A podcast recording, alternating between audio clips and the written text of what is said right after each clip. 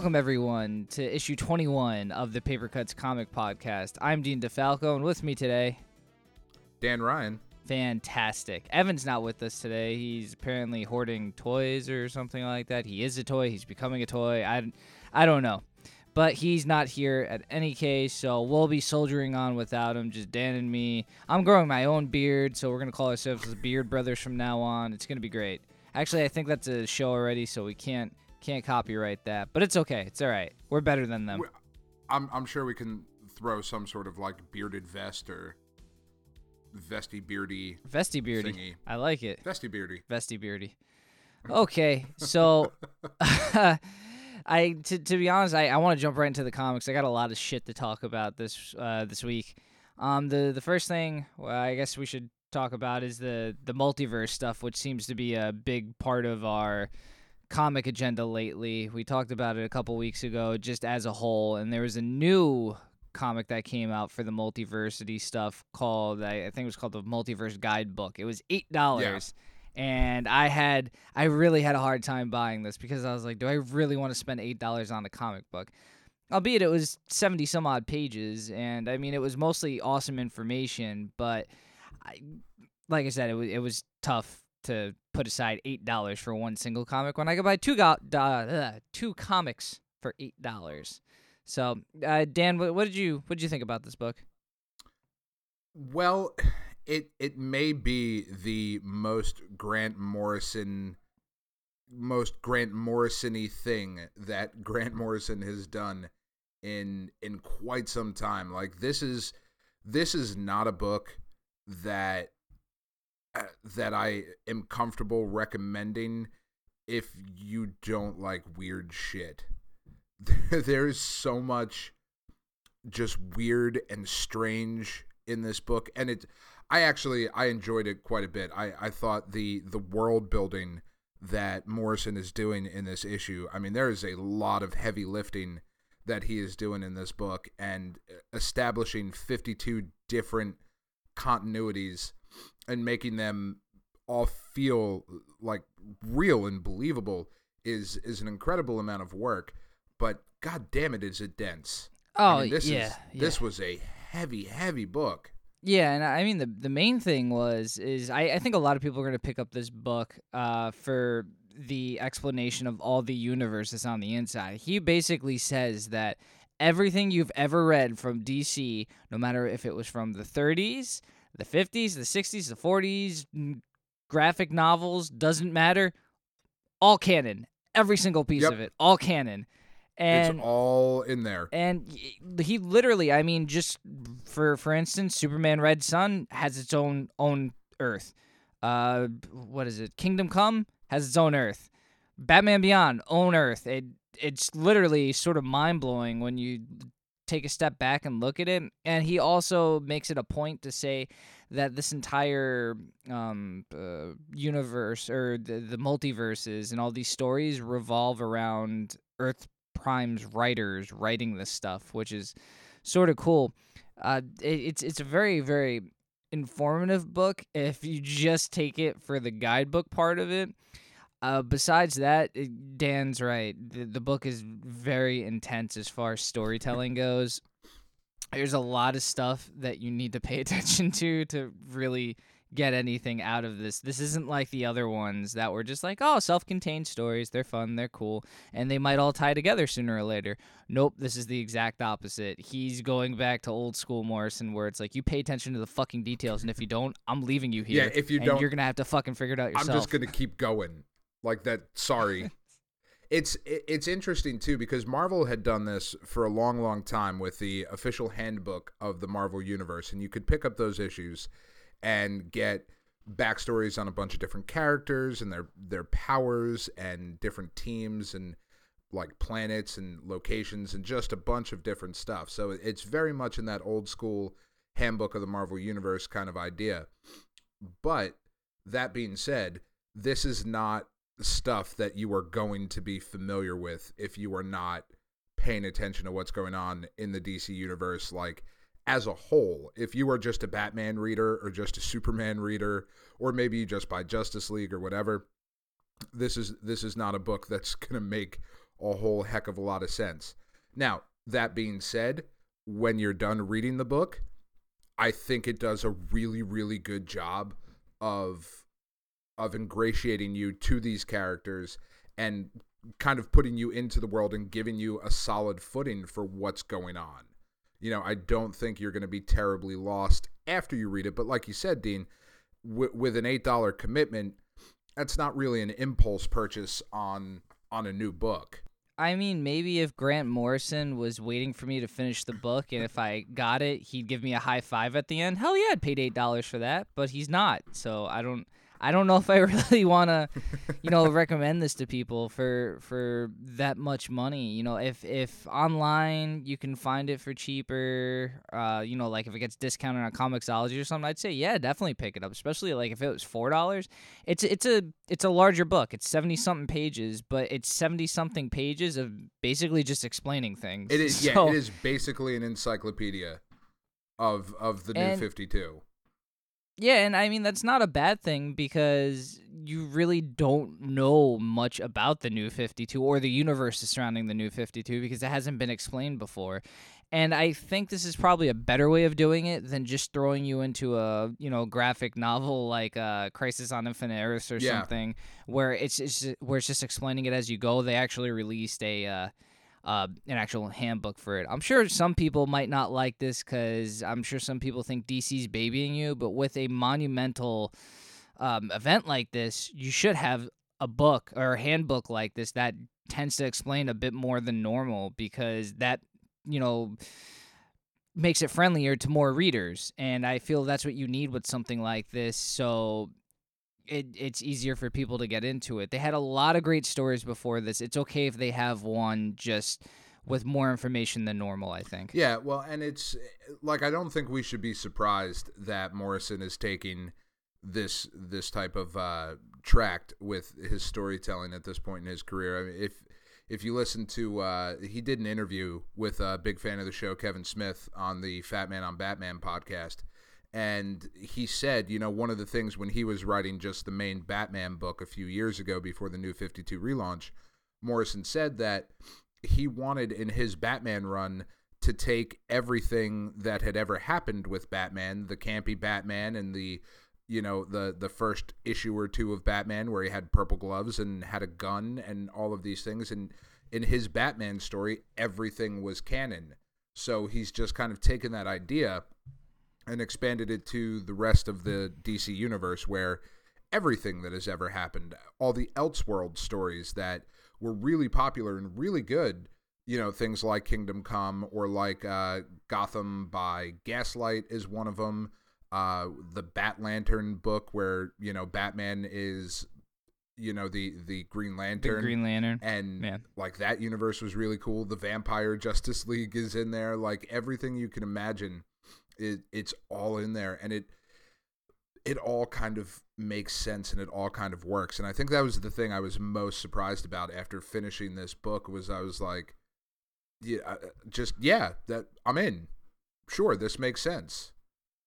The one thing that I do want to see come out of this book though is it's like Earth 41 or something like that, where Superman is a giant black dude with an afro, and Oh, the 70s the 70s Superman. Superman, and Green Lantern is like some hippie dude, and his his shirt says "Turn out, turn on, turn, tune in, turn out."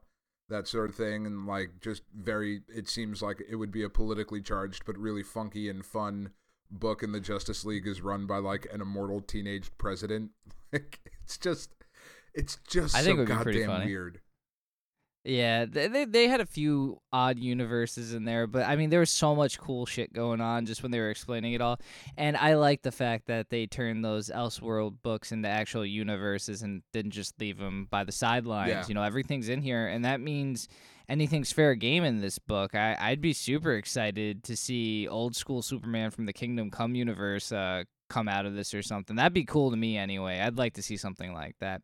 Of course, it wouldn't have the uh, the art that I'd be looking for, but whatever, it's cool. No big well, deal. and and what I thought was really interesting too, like i- as far as the rest of the the issue is concerned, is um you know because there's there's a comic book story around this sort of encyclopedia section of the different universes so in that comic book story it's taking place with the lil gotham characters which has been this Right. book that dc's been putting out and they're cute little chibi versions of batman and and the justice league and whatnot and in Shit's not cute no, anymore. No, it certainly isn't. Like there's little chibi Martian Manhunter's skull because he's been burned by fire, and like what what I found really interesting about it though was that the dialogue that those characters have between each other and between the Batman from Earth 42 that shows up, like this weird techno inspired Batman. He says, you know, like we we were just playing, like the little chibi Batman who's Dick Grayson in this one says we were just we were just playing. Like nobody nobody kills each other here. This is just this is just fun. And when you read through the encyclopedia part, it says there is a dark secret in this little chibi universe, this little Earth. And at the end of the book, you know, spoilers as as if we haven't given enough away already. At the end of the book, little chibi Batman looks down at his arm and he sees like an armature underneath, almost like like what you would build a a stop motion animation model on, like a clay model. And he's like, I, I think I think I'm a robot. I don't know what I am. And then like the book just ends, and you're like, well, what the f- what the fuck? It's it's cute little Batman. What the Little baby Batman. Little baby Batman's going through this like ho- horrible thing. What the fuck is going on? So like just I don't know, man. I I'm in. Like I'm really interested in this multiversity shit, and I did not think I was going to be. I really didn't. I'm I've been very very pleasantly surprised by all of this. Well, you know what? I was turned off by Morrison's Batman Inc. stuff that he did recently, where you know he brought back. Uh, well, he killed off uh, Damian. Spoilers for anyone who didn't read the fucking book Spoilers two years later. three-year-old book. Yeah, and but Damian's you know, back anyway, so fuck it. yeah, it, well, I, he's like Super Wayne I or whatever. know, I, don't fucking know. It's it's weird. That's a whole other yeah, thing. yeah, yeah, but I, I, I mean, you know that that was my thing. I didn't want to commit to this book because I wasn't a fan of his other work. But I, I gotta say, man, he whatever he was doing, he kind of just threw that out the window and he was like, you know what, I'm gonna try something new. Maybe it'll work. Maybe it won't work. I don't give a fuck. I'm Grant Morrison. I can do what I want. And I, you know what?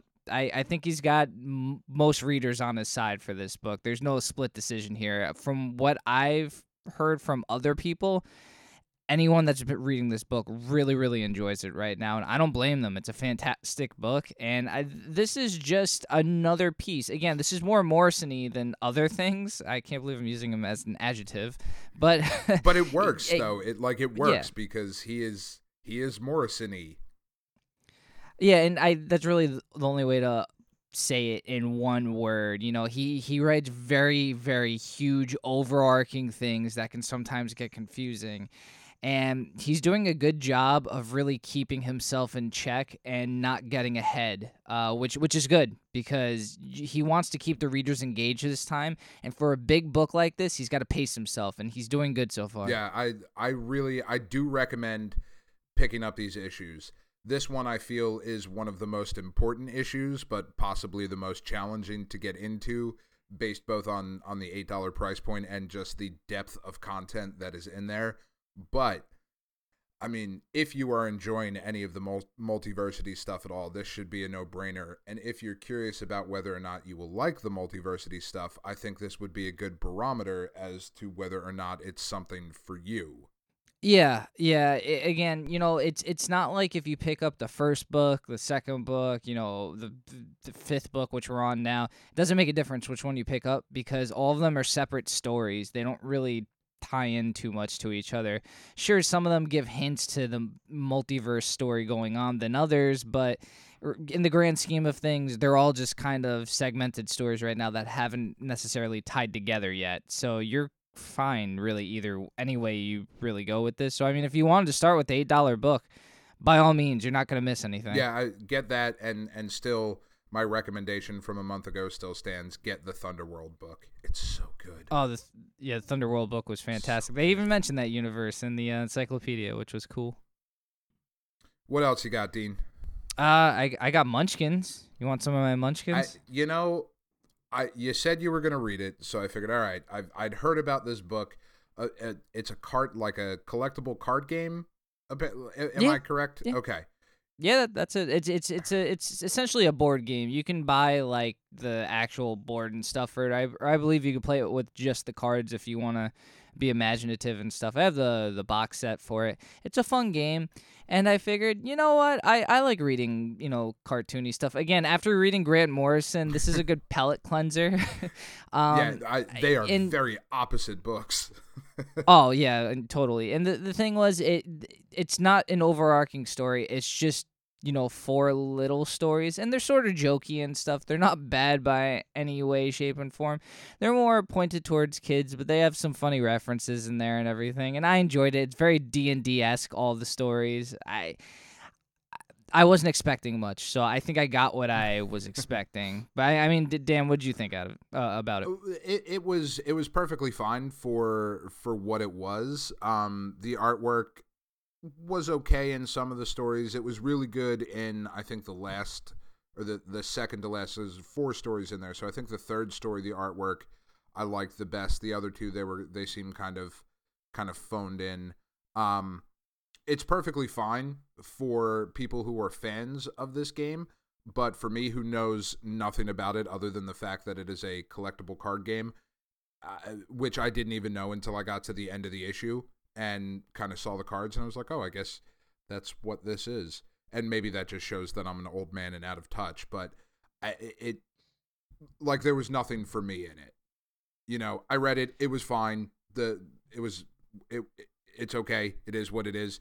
I would not pick up another issue of it. Be- there just was nothing to hook me in to this.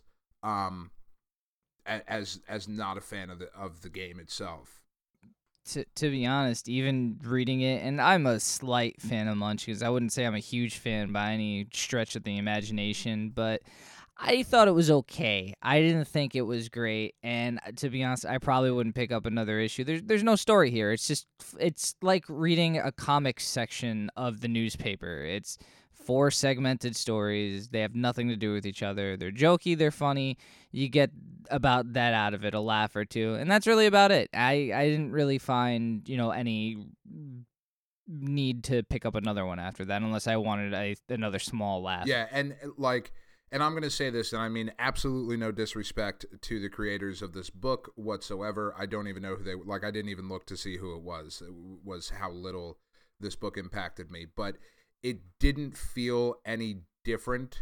And I'm guessing here again. I don't. I don't know what I'm talking about. I will admit that, but I'm guessing that I could go on Tumblr and find any number of fan drawn webcomics that would give me the same experience that I got from this book. No, I'm, I'm to be honest, I'm sure you can. And I mean, it wasn't a huge publisher that did this. This is Boom Studios kids section, the Kaboom. Mhm. So I again, I I don't expect huge things out of them. They do the Adventure Time stuff. They do regular show and everything.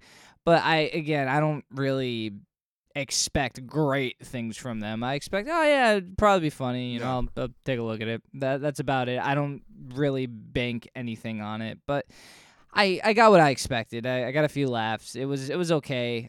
It was cutesy for for kids. You know, maybe who play the card game, it'd be fun. But it it's certainly a kids book. You know, there's there's no story going on here more than other kids books. I mean, you look at something like Mega Man or Sonic book. At least there's a story going on. Right. With this, there's no story. You know, there's no reason to go ahead and get another issue.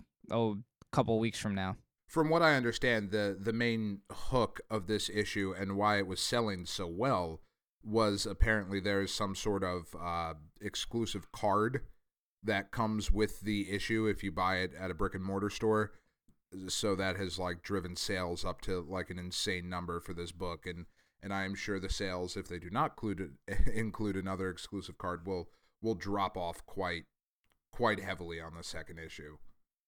If you know the only thing that would really save this book is if they kind of buckle down and make this into a story of just like a jokey D&D type thing maybe that'll work for it but if they're not going to do that I don't think this book's going to stay around too long Yeah, and that's that's kind of the thing. Like when I was done reading the book, I was like, you know, if if we were taking uh, like taking the piss out of D and D a little bit and doing it kind of tongue in cheek and having fun with this this idea of of what role playing games like tabletop role playing games are, then I'm in because there is a lot of fun to be had with those stories. I mean, D&D is not something I play. I don't do any of the collectible card games or anything. Like I played Magic back in the day, but you know, and uh, like it's just not something that I ever got hugely into. But I know plenty of people that are into it, and it's not something that you have to take super seriously. Like, you could poke a little bit of fun at it, and I think there's actually a good story somewhere in there. This book just is not that. Agreed. Yeah. So, boom, you know, Munchkin. so I, I, yeah, you know, the I, it's a pass from both of us. You Is don't it- need to pick it up. Is it a popular thing? I mean, like I, I read a couple articles that said this book is blowing up and it's got huge sales numbers, but like, is Munchkin a popular popular thing? I my kids are not Uh, into it, so I don't know. As it well, to be honest, I mean your kids are pretty young, Dan. This is more like you know a, a early teenage thing. Actually, Okay. I see a lot of adults playing this. When I went to uh, PAX, there were so many people playing this game. There's a whole board game section. It's- essentially, that's what PAX was. It was it was half board games, half video games. But PAX has sort of evolved into almost fuck ton of video games.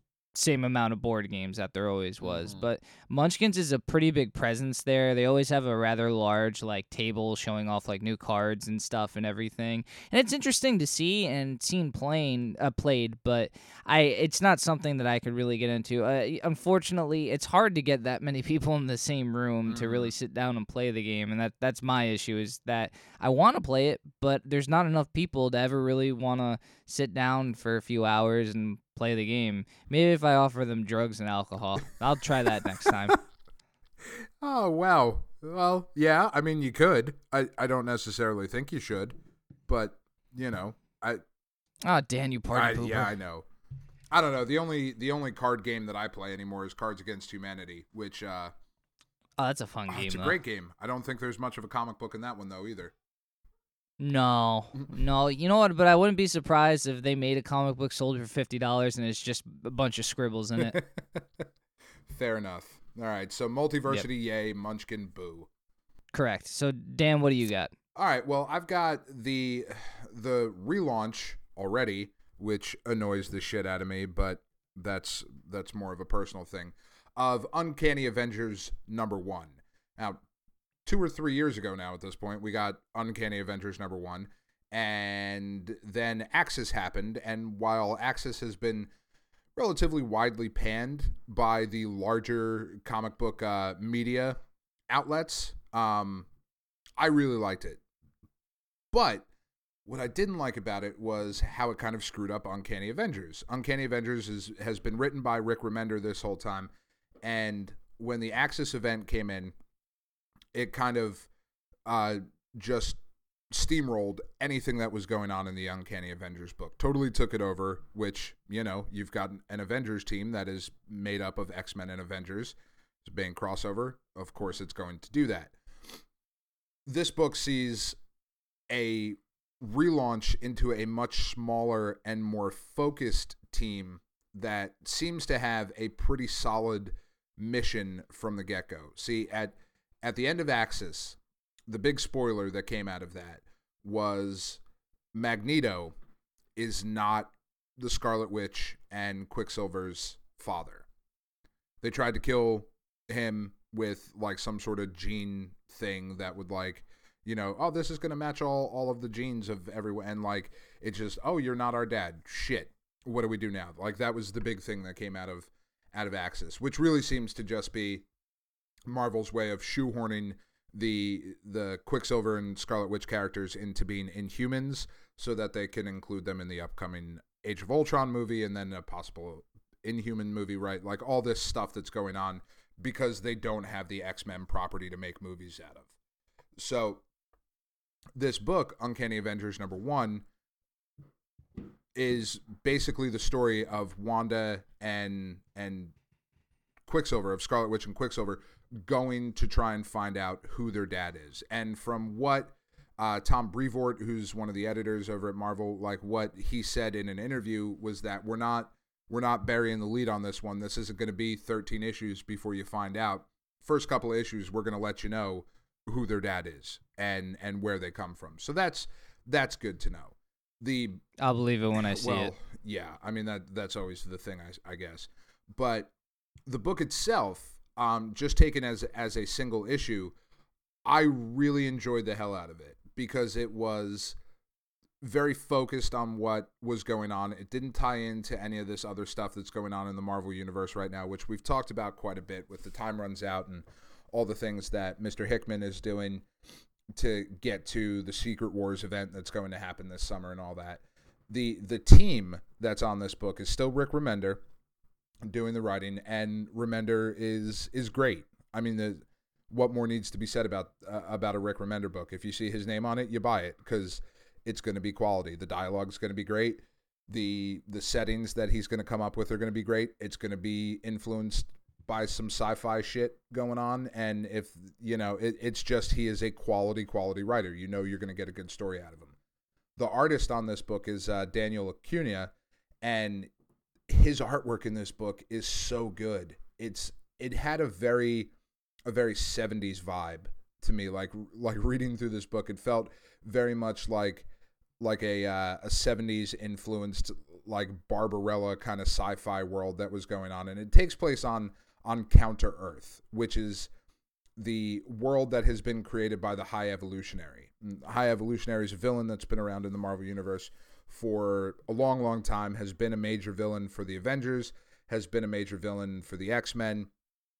And on this Counter Earth thing that he created, there's like crazy humanoid animals that are are just really cool and really interesting to look at and the book like the first couple of panels of the book starts off with this group of animals it's a bear uh, a cheetah and an elephant sitting around and talking about how they would how they would basically kill quicksilver if he was around and then quicksilver pops up he was like oh yeah i would totally do all types of nasty stuff to him you know if he was here oh hi guys here i am right? Just kind of being an asshole, which is the best kind of Quicksilver that you can possibly get. Just a, a raging dick to everyone else because everyone is so slow compared to him, and it's it's frustrating.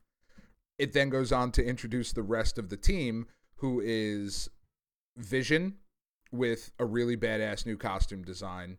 Rogue, which takes her her costume that's been around for a little while with the the kind of all green jumpsuit hoodie kind of thing and tweaks it a little bit but makes it a little bit cooler. Uh, Captain America, the Sam Wilson Captain America because Steve Rogers is still depowered. The newly inverted and good guy Sabretooth who is no longer a murderous scumbag uh, but is a nice guy trying to atone for what he did. And then the the final member of the team is Doctor Voodoo, who is such a badass character and was was looking for a couple years uh, like a couple years ago like he was going to be a really up and coming character and they were going to do a lot of really cool things with him they made him the sorcerer supreme of the marvel universe and then he died and it was like well what the but i was i was reading that why the fuck did you kill him like it was it served no purpose really to the story that it was in but because comic books he's back and he's awesome I mean, he's just a really cool character. He fills that kind of mystic uh, teleporter role on the team.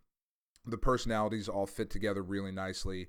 And the story itself is something that I'm intrigued, right? Like we've been told our our whole comic book reading lives that the Quicksilver and Scarlet Witch are, are the children of Magneto and they're opposing their their father and that's why they join the Avengers and they're reformed villains from the Brotherhood of Evil Mutants and then all of a sudden we find out that's not your dad. So, you know, like a good Maury Povich episode, now we have to find out who the father is.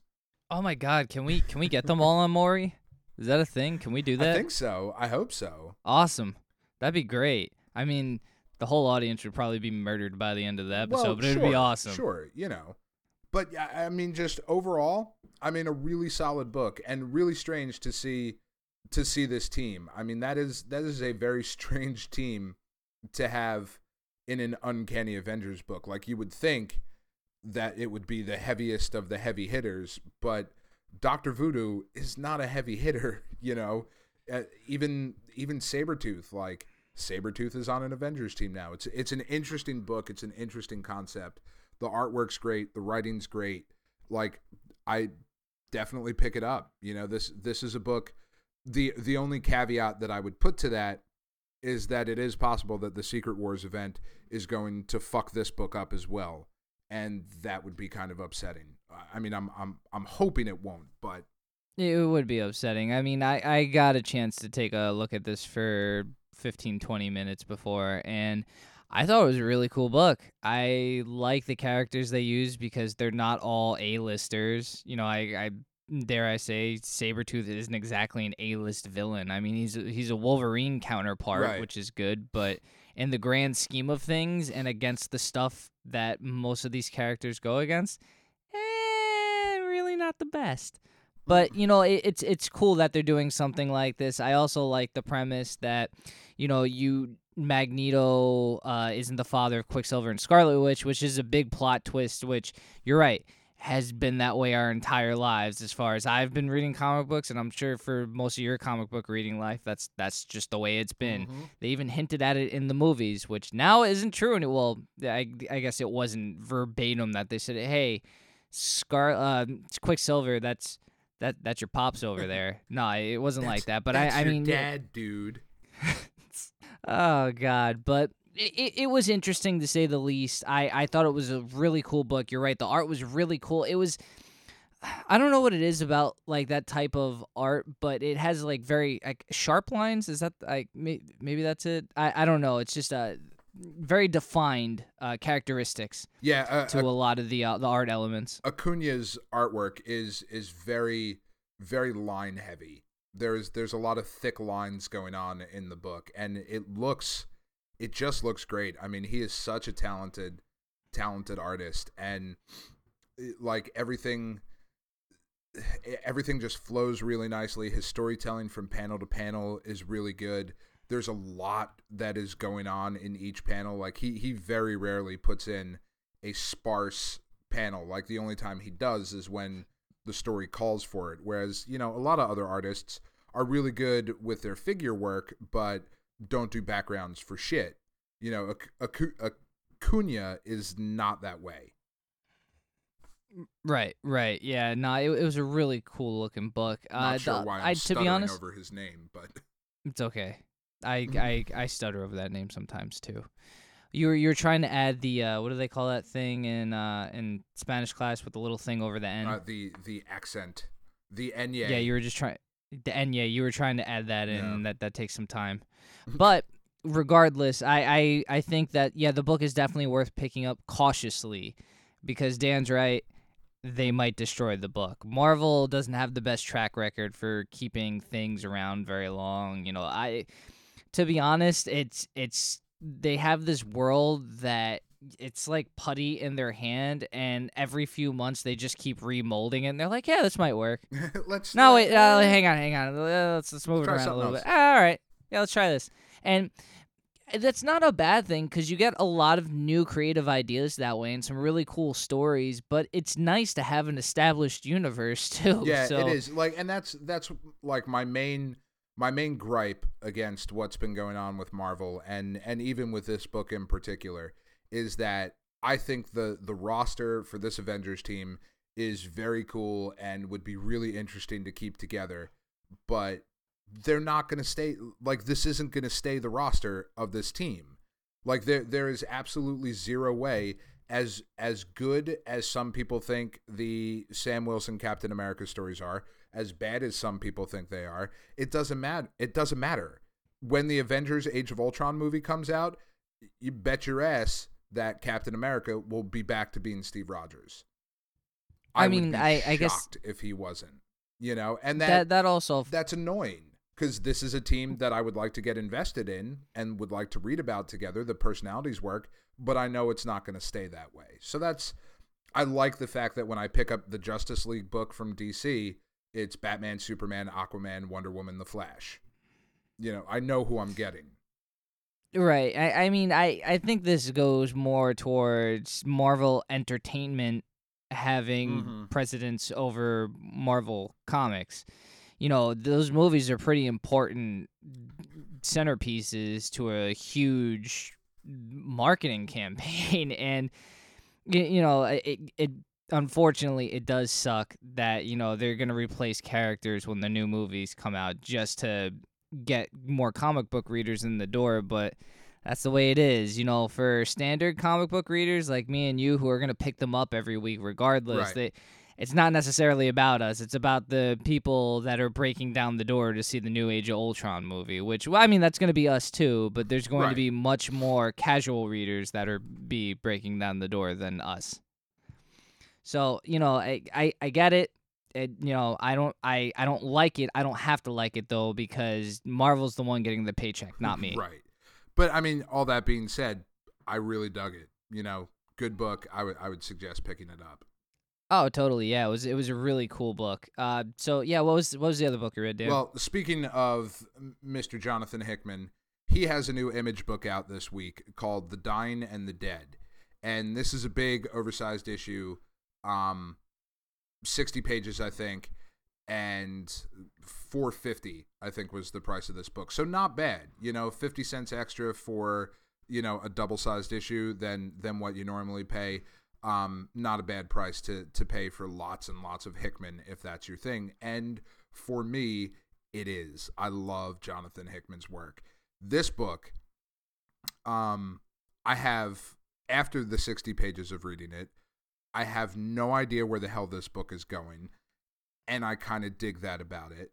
It it starts off okay, so it starts off at a wedding, and there's uh it, what appears to be a relatively older gentleman, perhaps late 50s, early 60s, getting married to a woman who seems to me uh, she seemed much younger and at the wedding uh, you know it's everybody's super happy and the, there's all this this kind of backstory dialogue going on about how when when you realize the time is running out you hold on to the things that you love that much harder and you try to steal more time and it really set it up to be that this was the the male characters kind of internal monologue as this was going through, as most of these stories typically do. You know, if you've watched older mafia movies where there's a murder and a massacre basically at a wedding, uh, a lot of times what happens is that they're coming for the guy and everything else is just cannon fodder. All the wedding guests get killed, the uh, the wife gets killed, and spoilers, not so in this book. This guy has this ring on, and it unlocks a room that is that is behind like a mirror and there's like it, it appears to be like a secret nazi artifact that is back in this room. It's just in a box. We don't find out throughout the first 60 issues of this book what is in this box but the wife is a double agent. So this team of like stormtroopers comes in and they fucking murder everybody at the wedding and they shoot the guy in the head and you know like the the leader of these stormtroopers comes in and she starts talking to the wife and she's like, you know, where's the ring, whatever. And she says, "You did a good job, sister." And you're like, "Oh shit, they're in on it together." And then she kills her sister. And it's like, "All right, well, What? yeah, it's like, you know, your sacrifice will not have been in vain. And she just shoots her sister in the fucking head. Okay, awesome. So they get this box out of this room. They go back. They take it to their, you know, their secret base or, or whatever.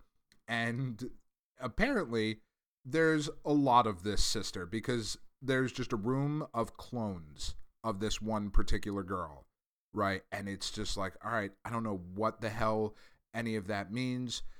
Uh, Maybe they're going to explain. Nope, nope, not going to explain it. So, because it, jumps on the next page to the story of an old soldier, and his wife is dying of cancer, and he is visited by this very creepy, uh, all white guy, right? With that's kind of done in in shadows and silhouettes, but but mostly white, um, like skin, hat, clothes, gloves, the whole deal. And he's saying to this old soldier that um, there's nothing that can be done. Your wife is going to die unless you come with me.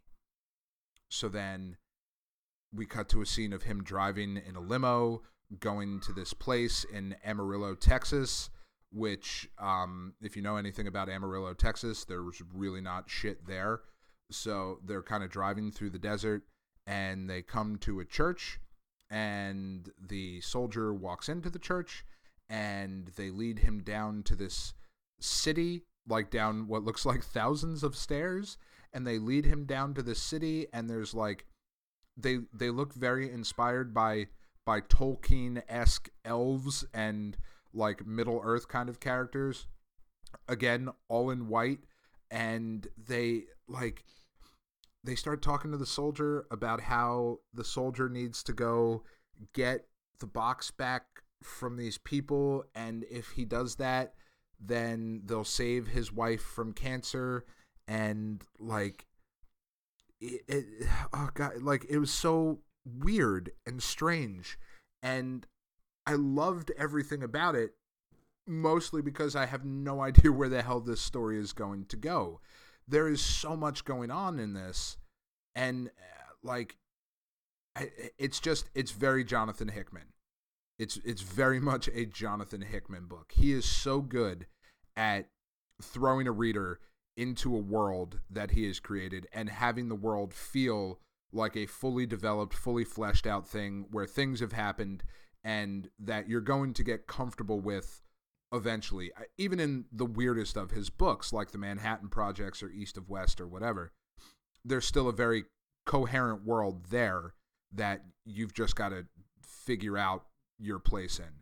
And yeah i i, I mean not, not to cut you No, no, off no, but i you know stuff like the manhattan projects and east of west they they come on very very strong. And you know sometimes they're they're incredibly confusing because you go into this and you don't know shit. But the thing is he he leaves you enough breadcrumbs to make it interesting enough to get that next book. And i mean if he does that in this one and i mean he had 60 pages to explain what the hell is going on or leave you enough breadcrumbs to want enough going forward he normally does really easy great job of doing that and i you know if this is anything like any of his other books then i i would say it's an easy sell Well, yeah, and like, and that's that's really the thing about Hickman is that his books, unlike unlike really any other writer, maybe other than Morrison working today, his books really reward rereading. Like, if you go back and read through his books two or three times, you're gonna get more and more of the story. Whereas with a lot of comic books, you know, it's ten minutes and then you're done with it and there's really nothing to go back to. But really not so with Hickman. It, it's just there's so many layers and there's so much going on with the worlds that he creates that I'm really just like East of West, just like Manhattan Projects. I never know where the hell he's going to go with it, but I know it's going to be good on that journey. The uh, the artist on this one is Ryan Bodenheim, who did Red, Ma- Red Mass for Mars, which is another uh, Hickman book, Secret, which is also another Hickman book, and um, it's excellent. It's really really great work. Like he he draws this very weird underground city, like this very like I said Tolkien esque kind of elvish looking city, uh, just as well as he draws the wedding sequence with with the hyper violence, just as well as he draws this this old soldier, right? And the the soldier I I believe is what we're we're going with like a World War II kind of soldier, the greatest generation. It's obviously not taking place, you know, uh, concurrently with the real world or anything like that. That this is very much an a an alternate take on reality, but the artwork is just really really sharp and and really well done. There's a, a, a sort of like Acuna with a lot of you know heavy line work and a lot of depth and separation between the characters, but but just really nice to look at. The coloring was really nice in the book. It was just overall, I mean, for for 450, there's a lot of story going on in here, and and, and you really can't go wrong with it. I mean, in, unless you really hate Jonathan Hickman, because this is going to do anything to change your mind. This isn't going to be the one where you're like, oh, okay, I get it. Right, right. I to be honest, for four fifty, I I'd buy the book in a second. I bought a fucking eight dollar book that was seventy pages. I, I'd pay half that for a fucking sixty page book. Yeah. Hell yeah, man. And I mean, Image is a bit fair like that. They do tend to give you a bit more for your money. And to be honest, content wise, Image is second to none. They always deliver really great books. And most of the time, when I pick up an Image book, I know I'm going to read a great story. Yeah, and, and this one, you know, like I said, if Hickman's your thing, then you probably already bought this book. if you've been hearing about Hickman and are curious to try out a book, I this one is no more no more difficult than any of his other books to get into, which is to say that it is difficult to get into, but is definitely worth the effort. Yeah, yeah. I mean, to be honest, if you want something that's already established, just to kind of wet your feet, try East to West. I, I th- that book is fucking awesome, It is, and it's I so think good. this. Yeah, and to be honest, like I Manhattan Project's little fucking out there, but East to West has enough going on in it where you can sort of tie it all together where it is right now, or to an extent, and it makes a bit more sense than Manhattan Projects, which is just totally batshit nuts, and you might need some sort of drug to really understand what's going on, which isn't a bad thing, but it's it's next level crazy in that book. Yeah, it it really was. So I would definitely recommend you know picking that up. But I have I have one more little thing to uh, to throw out here uh, that caught me by surprise because I I have never been a fan of Fantastic Four. They're not. Oh, man. I've- All right, go I've on. Just yeah, I've just never liked them, except for Matt Fraction's run on the book.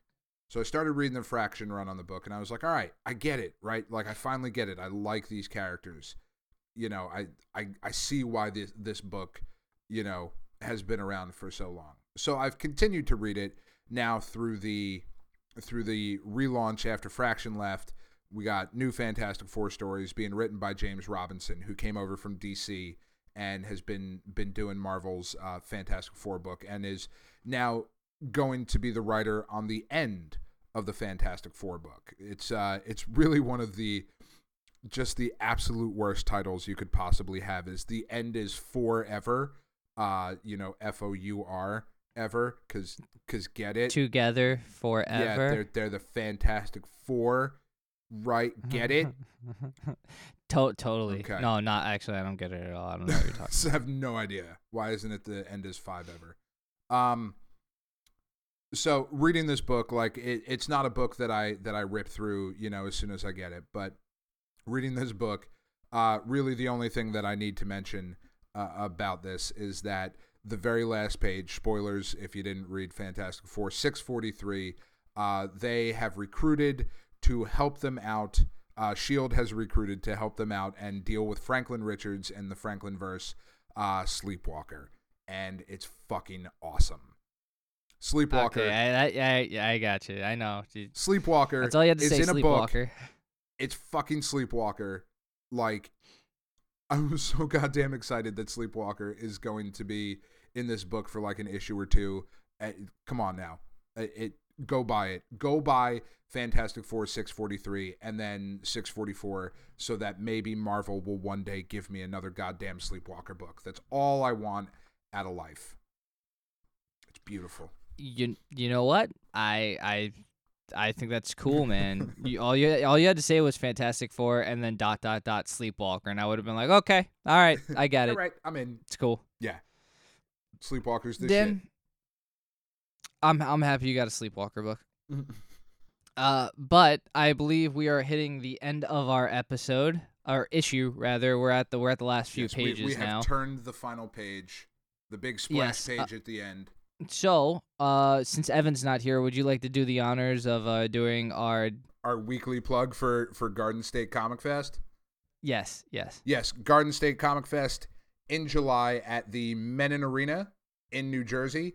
Huge room, so much bigger than last year. Like, what are we what are we thinking? Double or triple the amount of vendors and guests and artists and just people that are going to be there. It was a great time last year. For the first year of a con, it was really solid. Lots of really cool, you know, vendors and really cool stuff that was there. This year, it's going to be bigger. It's going to be better it, it's it's just awesome. It's really nice to find a comic book show that is about comic books and not about movies or video games or any of this other stuff that's going on. Like this is this is not a a geek Comic Con. This is just comics. Come out. It'll be in July. Tickets were super reasonable. They will be again this year. It was like what twenty bucks for three days. I think is what we're doing. It's two days, I believe. Two days, right? Super affordable. Come out, support local vendors. If you're in the New York, New Jersey, Philadelphia, Delaware, Uh, hell, come down from Vermont. California, California. China, Yeah, Japan, whatever. Wherever. Just fly over. It's you worth know. it. Uh, I mean, we're gonna be there, and if you're listening to us, you know, you'll see us on the floor. High five us. We'll we'll sign your comics, even though we have nothing to do with them. But yeah, sure, we'll sign them. Maybe they're worth something. I will day, totally bring me Sleepwalker comics. I will sign the shit out of those. He will sign every single Sleepwalker comic. If you name your kid Sleepwalker, he'll sign your kid. Doesn't matter. I will. I will. I will draw all over your kid. Well, we will sign babies' faces. We we will draw stuff all over them, and they're probably not going to be G-rated. So do not give us your kids to draw. no, on. do not. Do not. It would be a bad idea. But anyway, yeah, Garden State Comic Fest going to be big this year. We're going to be there. Plenty of artists going to be there. Tons of vendors. It's going to be really great. Uh, I I can't wait for it. And that And is and Evan's been working really hard.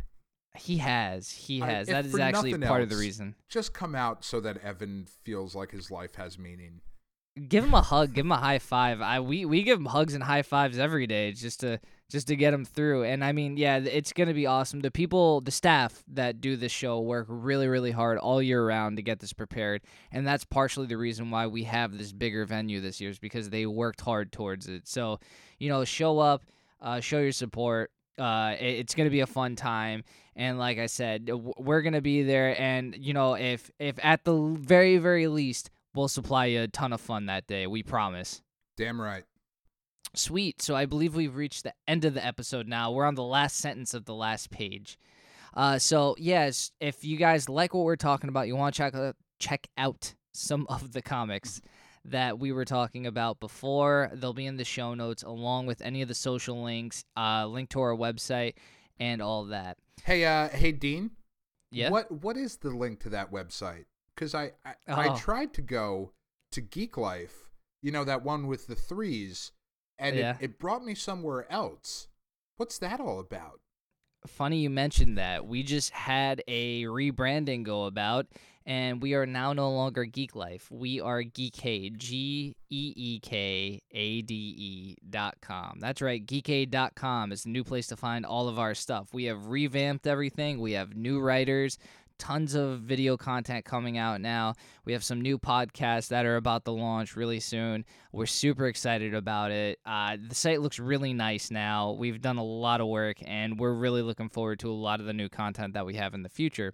So, yeah, you don't have to type in Geek Life anymore. You can type in Geekade. However, if you make that mistake, you're going to be pointed towards our website anyway with the new address. So, no problem there. I believe it's going to be like that for the next, I think, nine months or something. So, if you do happen to type that in for a while, it's not a big deal. It'll redirect it to our page. Right on. I love it. It looks great.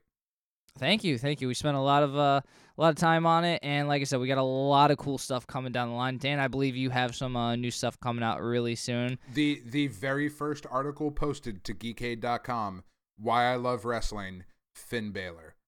Come on now. Awesome. See, I'm I'm I already I see I cheated. I read this stuff beforehand, but it's awesome. and uh, you guys should definitely check it out, especially if you're fans of wrestling, just like me and Dan. It's it's great. It's good stuff, and I couldn't recommend it more. Check out the site. Check out all the new tabs. See how everything works. We got a lot of new content coming your way, and I guarantee you you'll enjoy it. Uh, so with that. From all of us at Geekade and Paper Cuts, what you gonna do when the 24 page comics come for you? Ooh, yeah. Bye, everyone. Later.